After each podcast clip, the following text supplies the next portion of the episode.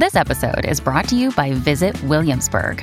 In Williamsburg, Virginia, there's never too much of a good thing. Whether you're a foodie, a golfer, a history buff, a shopaholic, an outdoor enthusiast, or a thrill seeker, you'll find what you came for here and more. So ask yourself, what is it you want? Discover Williamsburg and plan your trip at visitwilliamsburg.com.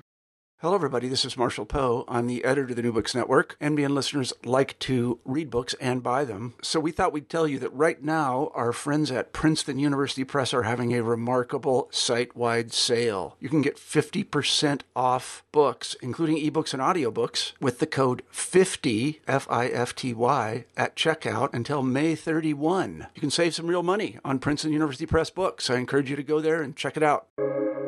Welcome to the New Books Network. Hello, everyone, and welcome back to New Books in French Studies, a podcast channel on the New Books Network. I'm your host, Roxanne Panchasi. My guest in this episode is Tracy Rudler, the author of Queering the Enlightenment, Kinship and Gender in 18th Century French Literature. And the book came out as part of the Oxford University Studies in the Enlightenment series at Liverpool University Press in 2021. Welcome, Tracy. Hey, thanks for having me. I'm so delighted that you were able to speak with me today. I always ask authors what brought them to the study of France, French literature. So in your case, what's that background story? It's actually kind of a funny story. I'm from Kansas City, so right in the middle of America. And I was born in Kansas City, but I grew up in this little, technically part of Kansas City, but it was really a little town, like a farm town. There were lots of farms and churches, and that was about it. And so I never really felt like I fit in there, and I just really kind of wanted to get out of there. That was my main goal. And I also happened to really, really love Audrey Hepburn. I had this day when I was just doing an Audrey Hepburn movie festival at home, and I watched Sabrina, and it was just the story of this woman, Audrey Hepburn. She goes to Paris and she just lives there. And I thought it was the coolest thing ever. So that was really when I was probably about 10 or 11, and I really fixated on France. That was what I wanted to do, learn French, go to France. So I started going to the library and trying to teach myself French. And then I started taking classes as soon as I could. And it just really kind of spiraled out from there and developed into a real passion for me. That is a great story. I've been doing this a really long time, Tracy, and I think this is the first Audrey Hepburn drop that I've had in these conversations. So, and of course, it's kind of surprising to me that that's the case, because I saw that film when I was a kid and absolutely she's wanted wonderful. To go to Paris, right? So, yeah. And working on this period, like as you kind of moved on from that initial infatuation and fascination with France, how did you become a scholar of 18th century French literature? Well, that really happened when I was doing my master's at the University of Kansas, and I was taking my master's exams. I really had no interest or little interest, we'll say, in the 18th century up until that point. I'd taken it along with all of my other classes, but I was kind of more into modern fiction. But when I was taking my master's exams, I remember reading an article from Voltaire's Encyclopedia. And I honestly can't remember which one it was, but it might have been his article on religion. Mm-hmm. And I just remember reading that and being shocked by how pertinent it was to now. It really felt present to me. It felt like here's this philosopher making this argument in whatever year he wrote that, 300 years ago. And it feels like someone could be writing this now. So I really just became fascinated with that. And that's what drew me to the 18th century, to the Enlightenment. And I've got to say, the more I learn about this time period, the more I just love it. I'm fascinated by it. So, Tracy, the book, and I'm quoting you here from the introduction, analyzes obliquely the ailing state of patriarchy, largely through alternative systems that these authors that you look at from 18th century French literature propose to take its place. And it's really this fascinating set of readings that come together to look at this period following the death of Louis XIV, a period that you refer to following other authors as a kind of liminal period. Let's just start with that context, especially the period of the 1730s and 40s. What can you tell us? You set the scene for us. What's going on in France in this period? Yeah, sure. So my argument is basically Louis XIV dies, the Sun King, you know, he had worked so hard to really gain control of everything in France. He created Versailles to be the space where all of the aristocrats would live under his watchful eye. And so he really set himself up as the supreme patriarch. So when he dies, though, there's not really a great patriarch to take over. And so you have his cousin, the Duke of Orleans, that ends up taking over until Louis XV will be old enough to take over as king. So it's really this time period. And that's when the authors that I talk about were growing up. So they were kind of in their formative years in this time when the grip of the patriarch on the state was loosened.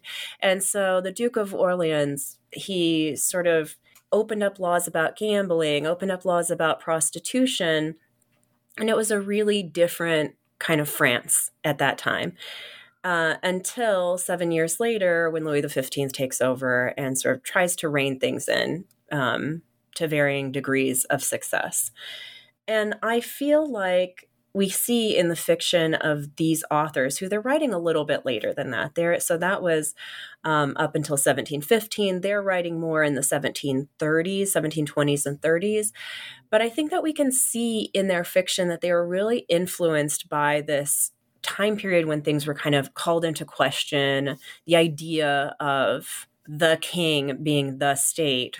And I think that these authors run with that and they play with that in really interesting ways. So I guess I want to ask you about what makes writing about family in this period so important. And then the second part of that question is like, how much is the French Revolution kind of looming in this book? So there's like Louis, like the bookends are like Louis, Big Daddy, and then, you know, the revolution. You refer to one of my favorite books of all time, Lynn Hunt on the family romance of the French Revolution, but like the crisis of dad and the brothers and all that, bad mother, all of those things of the French Revolution. So yeah, can you just kind of situate a little bit for us how you see your book as an intervention in relationship to this longer history of the bourgeois family and sentimentality? I'll say that when I first started working on the 18th century, the revolution is really what drew me in, or sort of revolutions, I'll say. 18th century is such a revolutionary time period, and I really initially thought that that's what I would do. And the vision of family that I had going into this project initially was very similar to this that you're talking about, this rise of the bourgeois family, the sort of tight-knit community of mother, father, children that live in a single home together, which is quite different from the 17th century when I had this vision of more expanded families. You know, families were more, marriage was more contractual. You would live with, you know, your family, your servants, your extended family. Who knows how many people would live in one dwelling. And a lot of that 18th century bourgeois family is framed by Jean-Jacques Rousseau. I mean, we can't really get away from Jean-Jacques Rousseau. And initially this project, you know, like many first books, this was initially my sort of parts of it were my dissertation. And the initial idea I had was to write on orphans. And it was because of Jean-Jacques Rousseau. I was reading Jean-Jacques Rousseau's Émile in a bus on my way to campus one day. Like you do. Yeah. And I just had my eureka moment. I thought, I want to work on orphans. And so my dissertation advisor, my committee got so tired of hearing about orphans. But after many, many discussions, I realized that what I was really concerned about was community and building community. And again, I already said I didn't really fit in my community. I didn't really fit in my family. And so I had always been searching to find my family and find my community in the way that it works in queer communities. And so I realized that that's actually what I wanted to focus on. And that if I wanted to focus on that, I needed to go back before this idea of a heteronormative family unit really becomes concretized in the revolution. And so that's why I chose to go back to the 1730s and 40s, because I think that that's really this time we're talking about liminal periods between Louis XIV and Louis XV, or between Louis XIV and the Revolution. But I think also in literature, it's this liminal period between the really fanciful literature of the 17th century and then this more sort of rational philosophical literature of the 18th century. It kind of has the best of both worlds, I think. I love that answer, because when I ask the why France, French, Francophone, whatever question, you know, it's a chance for people to tell us a little bit about their bio and their trajectory. But what you've just given us is like the deeper, I mean, I'm not going to make you lie down on your sofa or whatever, if you're not already doing that. But, you know, that we all have, maybe we don't all have, I certainly do. And a lot of people I know do, that have these things that draw us to our subject matter that run a little deeper, right? And so I really appreciate you sharing that thing about your relationship to your own family and somehow, you know, and maybe not the principal questions that you're posing here in terms of literary studies and this historical period, but that's part of the drive for you in kind of being drawn to this, to subject matter, to these authors, to these texts. Yeah. So let's talk a little bit about these authors and these texts. You're looking at fiction in this period, and you're really interested in thinking about fiction and its sort of social and political implications. So could you tell us a little bit about the process of selecting, like, are the people you selected, the writers that you selected in this period, part of that canon of this era of the 18th century? How would you account for who's in the book? Yeah, so the authors that I write about are pretty canonical authors. So most people who work in 18th century French literature will know who Marivaux is. They'll know Crébillion-Fils. They'll know Graffigny. They'll know all of these authors. But what I tried to do throughout the book is to kind of pair some of their better known works with maybe some of their lesser known works.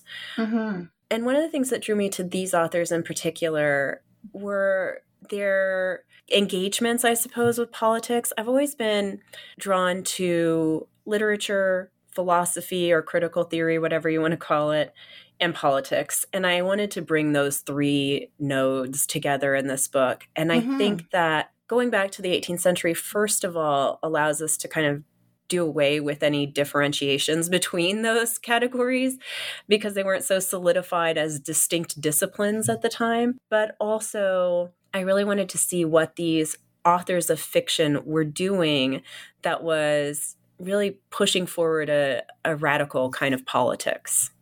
How much would you say, Tracy, are you engaging in this book with the authors, the texts, of course, and the readership? Like, how minoritarian, I guess, is this literature in this period? And then how much does the literature kind of reflect what people are thinking and talking about in the broader context of this moment in 18th century France? I'm not too focused in this book on the readership, other than the fact that some of the main readers were the authors themselves. They were all reading each other's work, and they were all sort of circulating each other's work. And there's a moment, I think, in the introduction where I talk about the fact that aside from Voltaire and Montesquieu, who I talk about in the first chapter, who I do kind of separate from the other authors of the chapters, opening up this possibility for a queering of the literature of the Enlightenment, but not necessarily participating in it. But all of the other authors went to the same salons. They were writing letters to each other. We have a treasure trove from Françoise de Graffigny. She wrote letters every day to everyone, and those have all been preserved by the Voltaire Foundation and published. And so we can really see the interaction between these authors. So they are canonical authors. They are very well known, at least in their day. And even their more obscure titles would have been known to each other, at least in the day. But I do think that we can see that there is this conversation happening between them that kind of spirals out. And yes, there are other authors doing these same things, and maybe authors that we don't know as much about.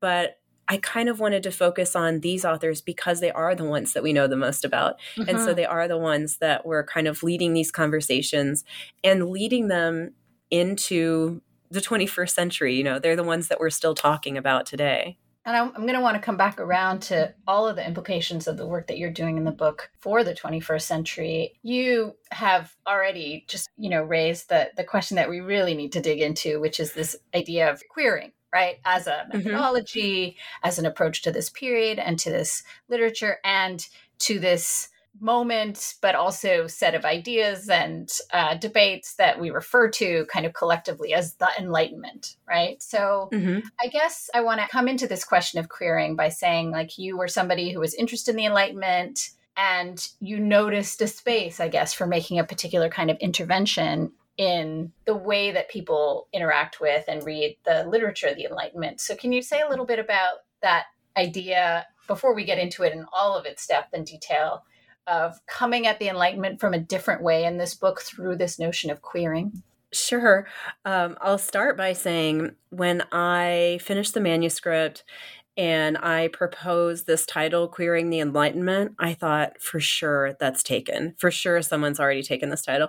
And I was shocked to see that title was available to me, because I feel like in other disciplines and other fields and other time periods, people are working a lot on queer studies, and now more so in the 18th century in the French and Francophone context. But when I started writing this, when I finished the manuscript, that wasn't necessarily the case. There weren't a ton of people doing this sort of thing. I've always been really influenced by these queer scholars, queer activists, queer authors like Lee Edelman and Eve Kosofsky Sedgwick, and thinking about how they're proposing that we read texts differently. And I thought, well, how can I read these texts that I'm analyzing differently? And so that's where I came up with the concept of reading queerly, which I introduced in the introduction. And it's really paying attention to these breaks between the form of the literature that we're reading and the content itself. So a lot of the stories have frame narratives. They're introduced through frame narratives. So there will be either it's the narrator as an older person looking back and saying, I'm going to tell you about my life, but then interjecting. And so you have these two different temporal registers that are happening. Or there will be another narrator who's telling a series of stories to other people who are telling stories. So there are all these different layers. Or we're talking about theater, where there are all these different elements that are taking place on the stage.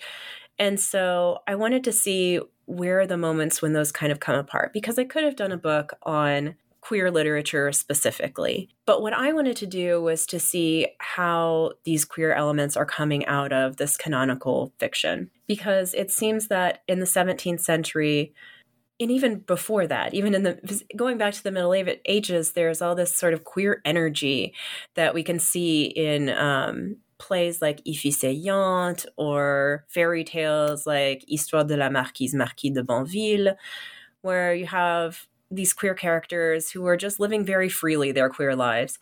And then that kind of seems to disappear in the 18th century. And so I came up with this thought of reading queerly as a way to see where all of that utopian queer energy went, because it didn't disappear. So as someone who doesn't do queer studies, I'm going to ask a maybe duh question. Like, when you say queer about the 18th century, how do you deal with the, what do you mean by queer? What do you mean queer people? What do you mean queer arrangements? Like, what does that have to do with our contemporary ways that we use queer? And yeah, so there are queer characters, there is queer romance, queer eroticism in some of the stories that I talk about, and some of them not really so much.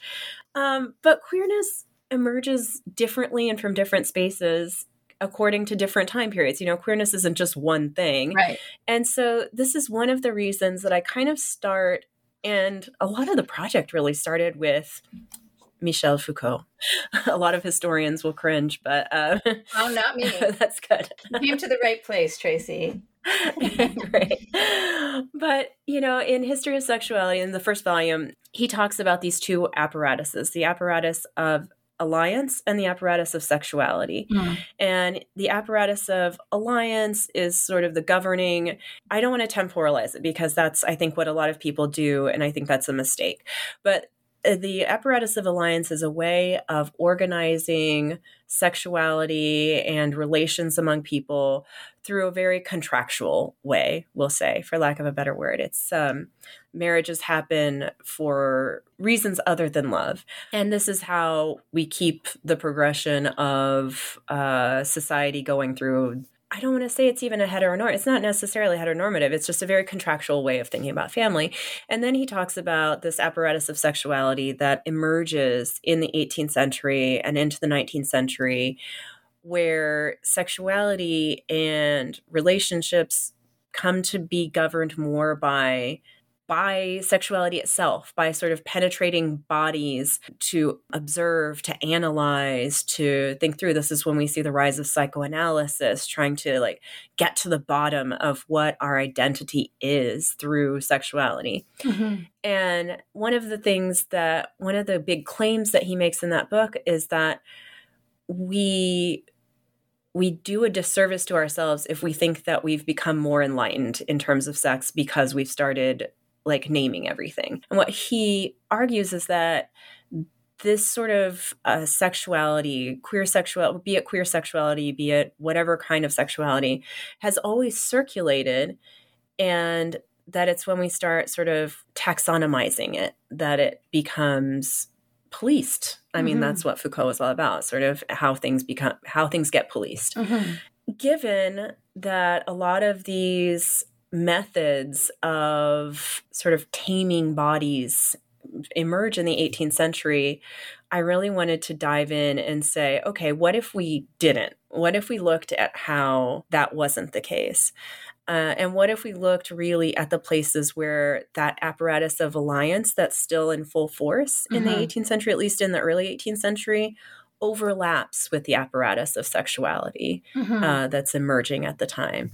And that's why I talk about, too, that I think of these works as having these utopian impulses to think something different that we might not have expected, but that ultimately gets overwritten. I wonder, Tracy, if we could talk about kinship and gender and the role that these debates and categories have, played throughout the book. You describe at one point the project as sort of lying at the nexus of critical studies of kinship and critical studies of the Enlightenment. So could you say a little bit more about how the book works at that intersection, of the ways that people have looked at the study of kinship critically, and also been kind of, especially in the last, 20 years, been re-examining and rethinking the Enlightenment from all kinds of places, not just the place of the family, but from the place of empire and race. And how do you see the book kind of intervening there?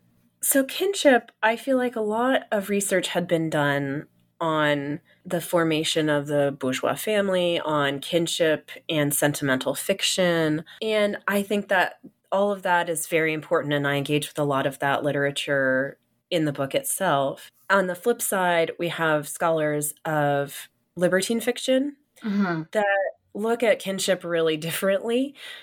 So, for example, if we think about the way that the Marquis de Sade uses kinship, it's really as a structure to multiply the horrific things that you can do.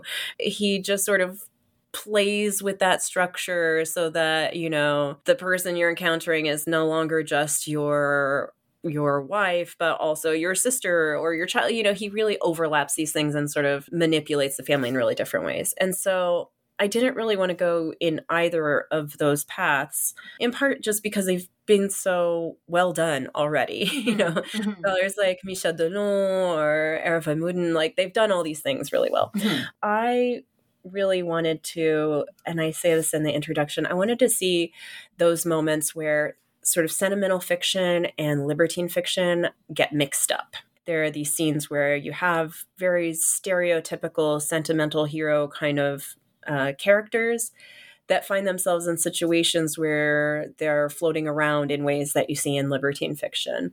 Or, you know, you'll have characters that are biologically female, but they're taking on a male persona to just sort of explore different ideas. So that's, I suppose, how I saw my intervention into kinship. And then thinking about the Enlightenment, I also wanted to think about, as I said, we can't really think about Enlightenment and kinship without thinking about someone like Jean-Jacques Rousseau, mm-hmm. whose writings on motherhood, and he's not the only one, obviously, but he's the big one that I'm going to because everyone knows the name, really structured not only how the family is created, but also how enlightenment is thought of, how the acquisition of knowledge should happen. And those things, especially in that book that I was reading on the bus, Émile, come together so neatly when he has, so Émile, if you haven't read it, he takes this child, basically makes the child into an orphan, takes him out to nature and has him learn by engaging with nature.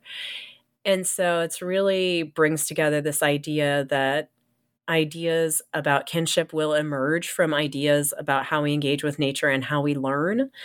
And so I wanted to really tease that out in this book. One of the things that's always been most important to me has been thinking about Enlightenment as this kind of living thing. You know, I don't want to think of it as a time period. I don't want to think of it as a movement. I think of it as something that is lasting, that has lasting implications. And I even, with my colleague Valentina Denzel at Michigan State, we came up with this project, The Legacies of the Enlightenment, and where we think through what are those lasting legacies of the Enlightenment that still haunt the way we think about things such as race, gender, ability, climate today.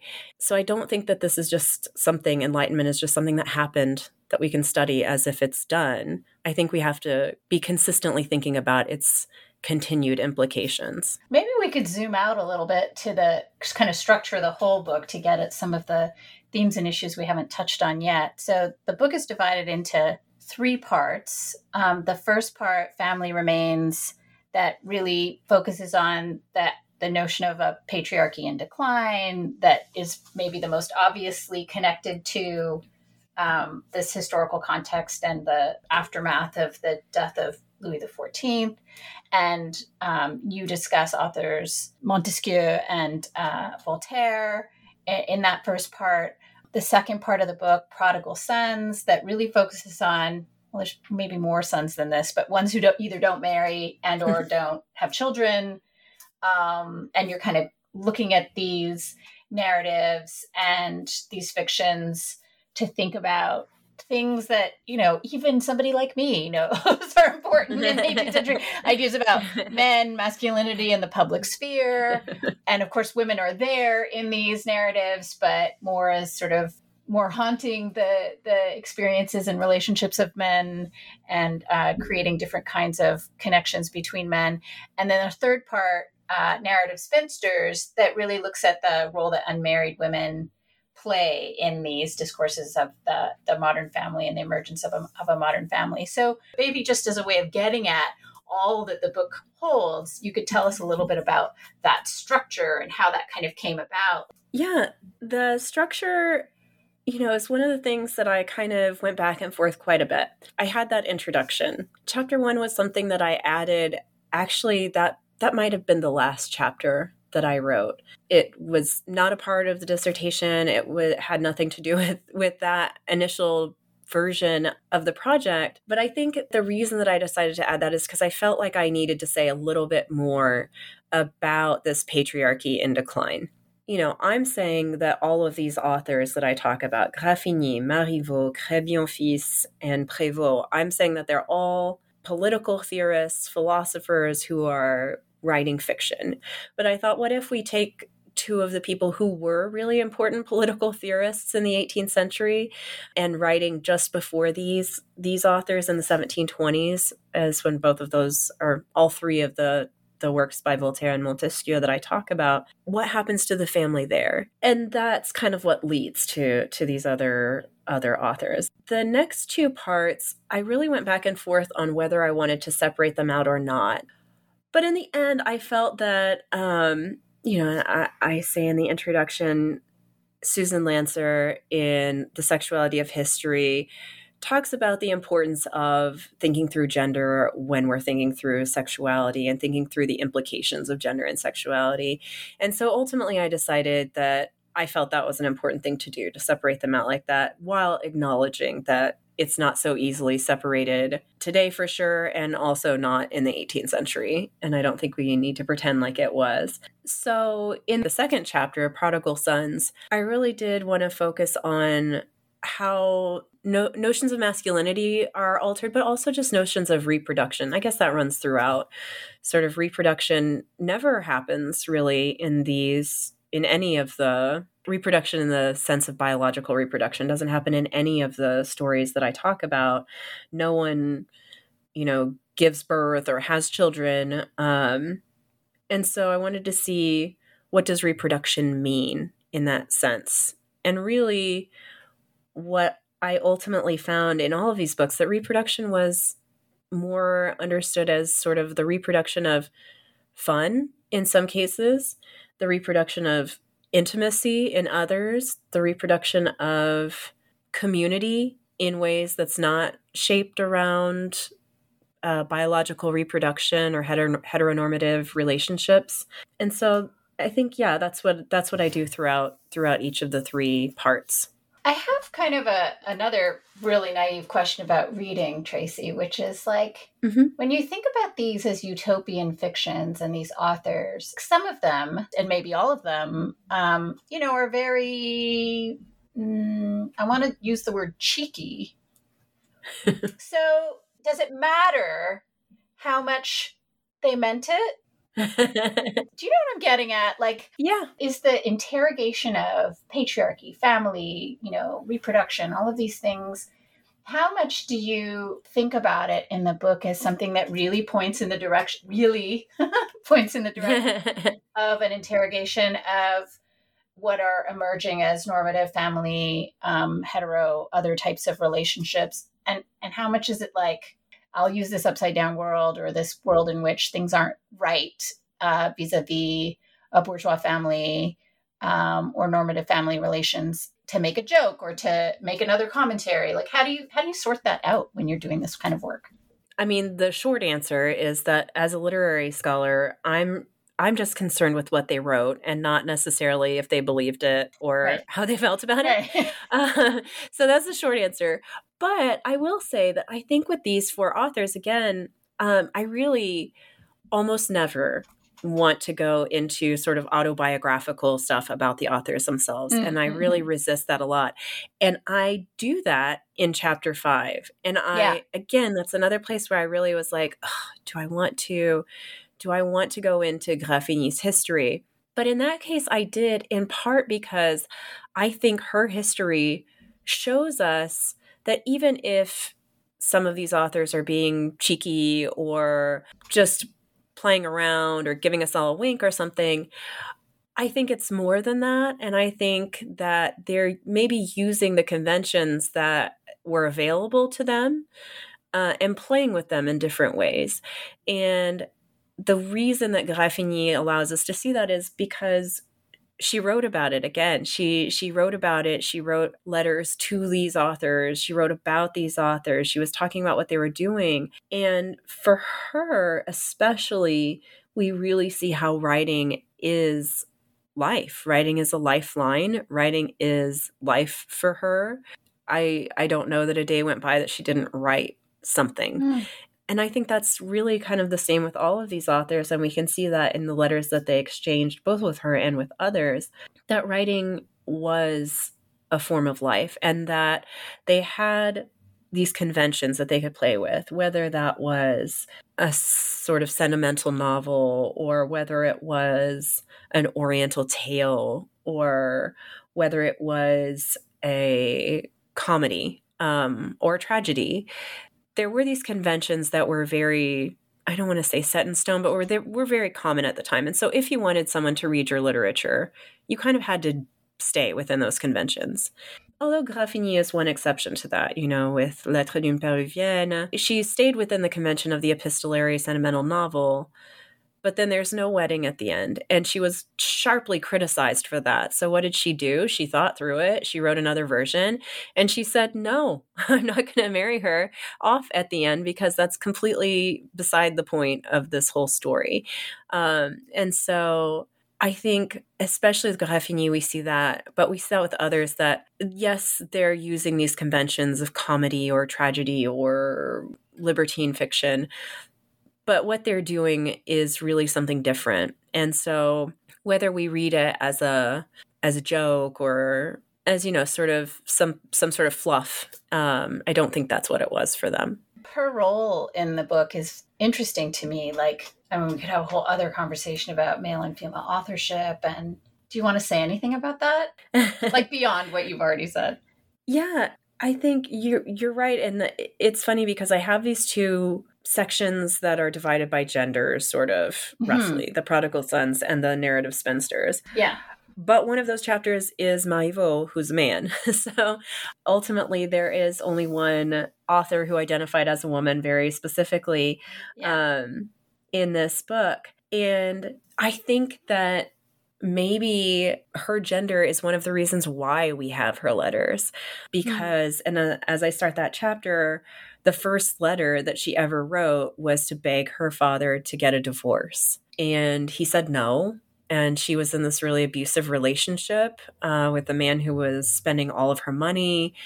And it was a really, really horrible situation for her. And so for her, writing was the way out. There's this moment in this Discourse on Happiness by Émilie du Châtelet that it's not a part of this book. I've written about it elsewhere, but not here, where Émilie du Châtelet is a physician, philosopher, author in the 18th century.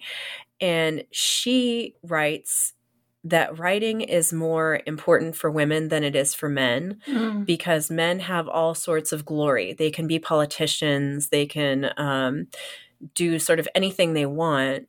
But all that women have is education and writing.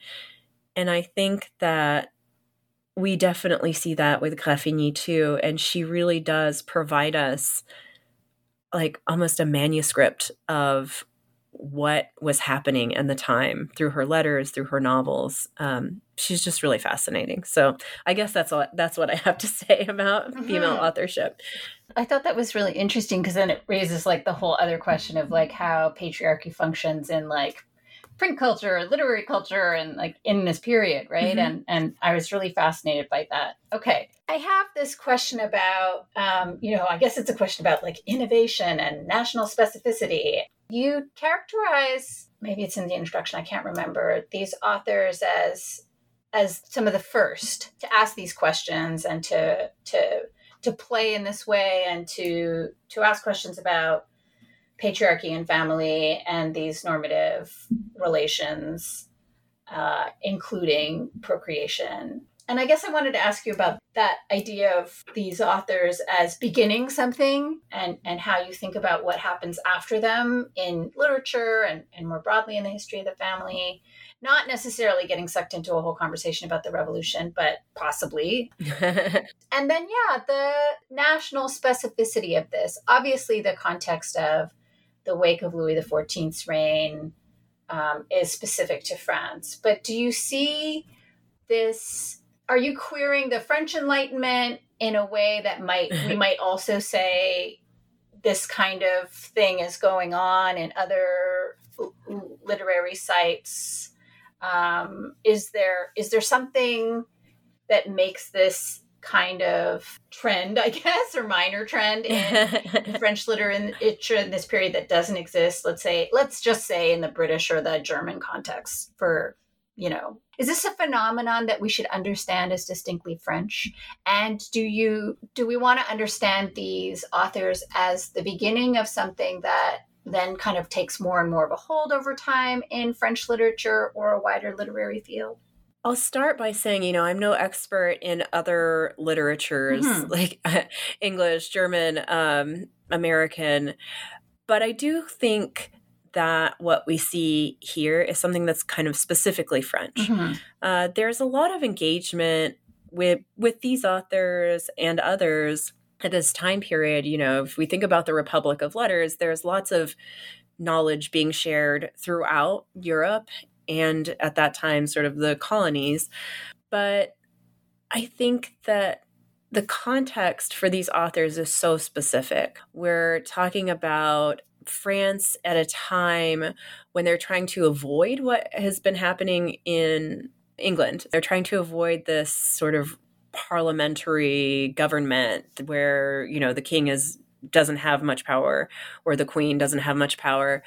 I do think that it has reverberations out beyond France, mm-hmm. but given where it begins, given that it begins in this absolutist state or in the aftermath of this absolutist state, in this period where we're not quite to the revolution yet, but we're sort of beyond Louis XIV, that in one sense plays a role. Another thing is this time period specifically is when a lot of the conventions that we think of for novels, for instance, were just beginning to take shape. Mm-hmm.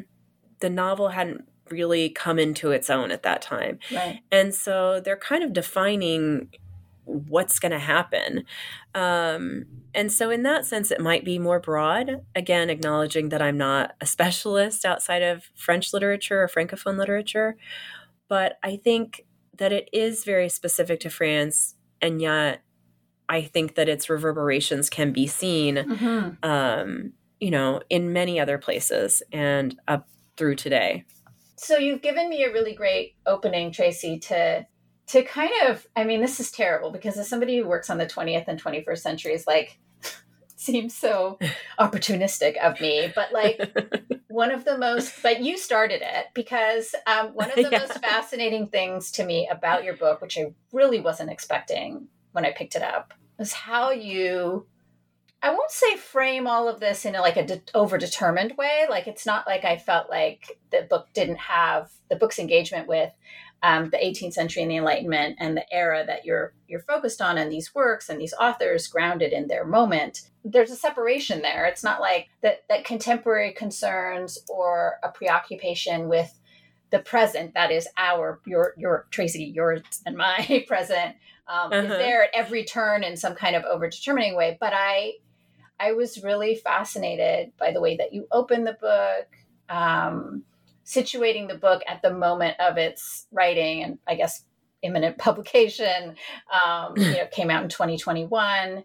And by all of the way you set up the book in relationship to concerns about family, normative family, various types of contemporary interrogations of that, laws around in France, in the US and elsewhere around what makes a family, who's permitted to be a part of a family, alternative arrangements, having children, not having children, who gets to do that, like all of these questions that are so on fire now in 2023 and were when the book came out.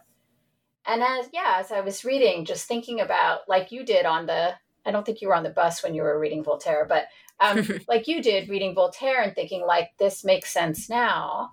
I guess I want to take us into that place now. I've been patient this whole time, you know, waiting to ask you perhaps one of the most exciting questions for me, which is, what does all of this mean? And what would you want readers, like how much were contemporary concerns of your own political issues in the present, whether watching France, you know, living in the United States, all these things driving this project in its earliest moments and as you were finishing it?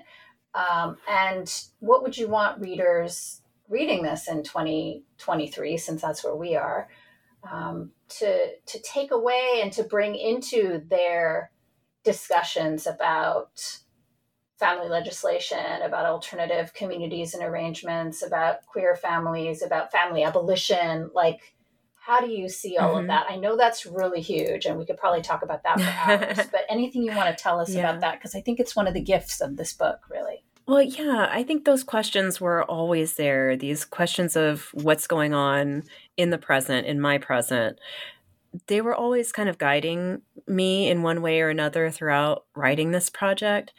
And I think that one of the things that I often hear or read when I'm listening to debates about, you know, healthcare for all individuals or rights for adoption or abortion rights, you know, whatever we're thinking of, discussions are often framed as if these are brand new, as if these questions, you know, we just thought of them and we just started debating them. And, you know, we have to kind of start from scratch if we want to think about alternatives to how we're going to handle things.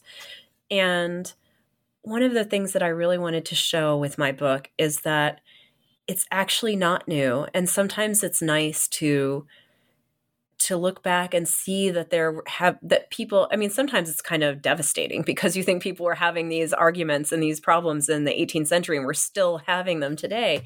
But sometimes it's kind of comforting to see that, you know, people have been dealing with a lot of these issues and thinking through alternatives to a lot of these things for a very long time. And one of the things that I talk about throughout the book are what I see as these utopian impulses.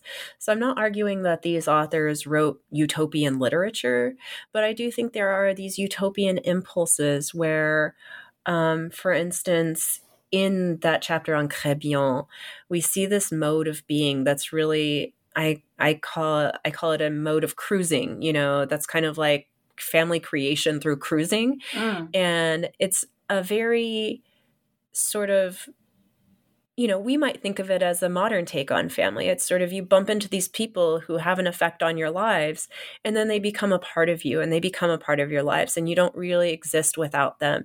And then you bump into these other people who have a different effect, and they also may become part of your lives. And so you have these little nodes all around that kind of come together and they form in a moment, and they can break apart, but they can be really transformative.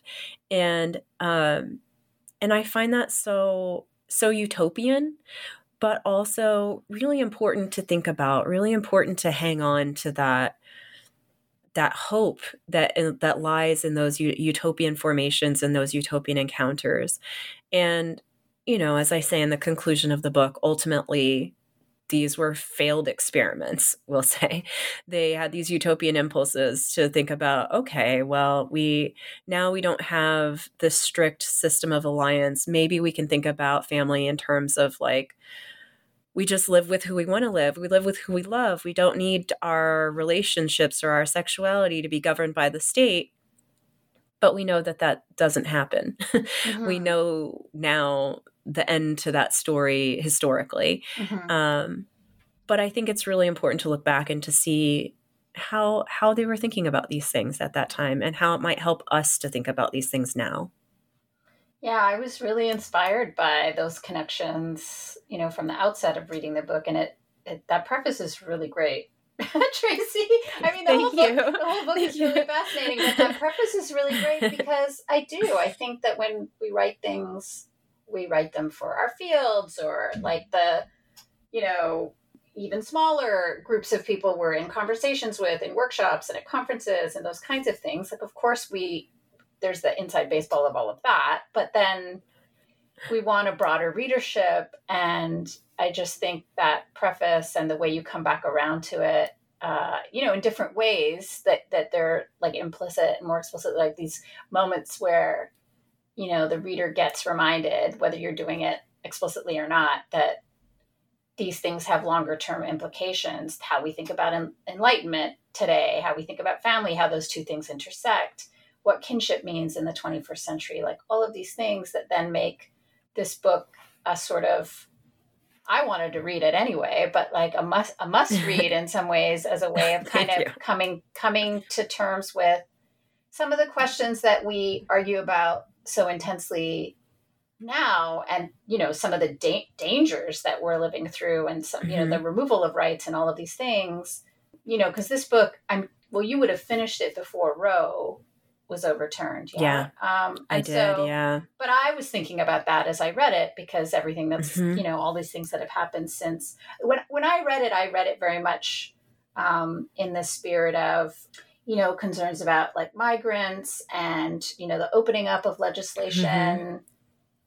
I was there during that time too, living through those Trump years and whatnot, but like, yeah, it still works, you know, and that's sometimes a concern when we're making references to the present just as we're finishing something about some, historical period or, historical literature, like that year, that by the time the book comes out, other things will have happened. And yeah. For better and for worse, like the book still is still relevant in 2023, but in ways that you couldn't have, maybe you could have had worries about, but that you couldn't have necessarily anticipated. Right. So yeah, right. It's really fascinating in that regard.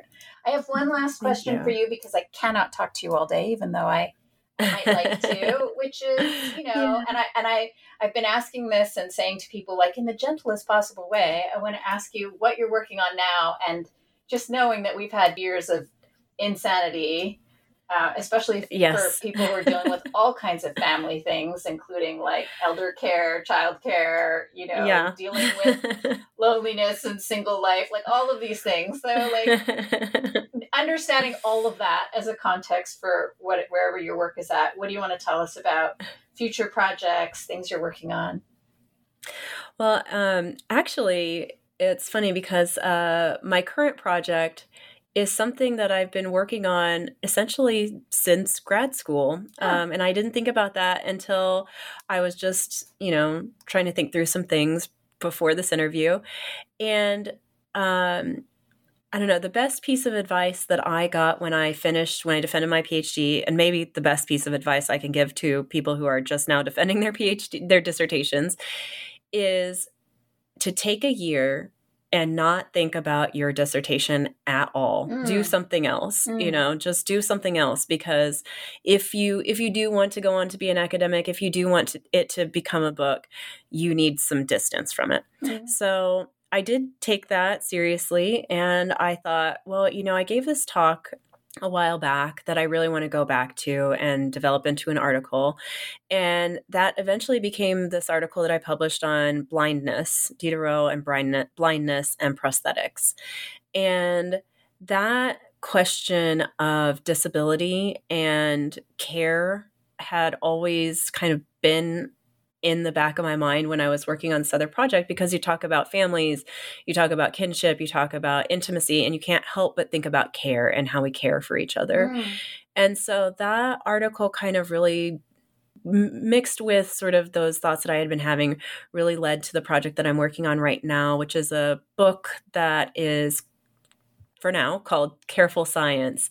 And I am again looking at the legacies of the Enlightenment, this time the legacies of Enlightenment science, and how that defined medicine and ability as we see it today. And so I'm going back to caretakers and thinking, if we looked to the doctors and physicians and scientists, what if we looked to the caretakers, whether that's in France, whether that's in the French colonies, and see what those practices of care look like and how that might help us to think differently about human ability and about care. Well, that sounds fantastic. I love that. And I can't wait to hear more about it. Wow. And you can see now too, how much I love Megan Roberts' work. Yes. Shout out to Megan. Yeah. And obviously, and the other thing, I mean, which is so obvious, but like after the few years that we've been living in this ongoing pandemic, talking about care, like, sounds like another crossover past present hit, Tracy. Because I know a lot of people are thinking about these questions in all sorts of really important, difficult, meaningful ways right now. And so, we need your book. Tracy, I want to thank you so much for writing this book and for speaking with me about it. Thank you so much for having me on this show and for taking the time to talk to me about my book. It's been a pleasure.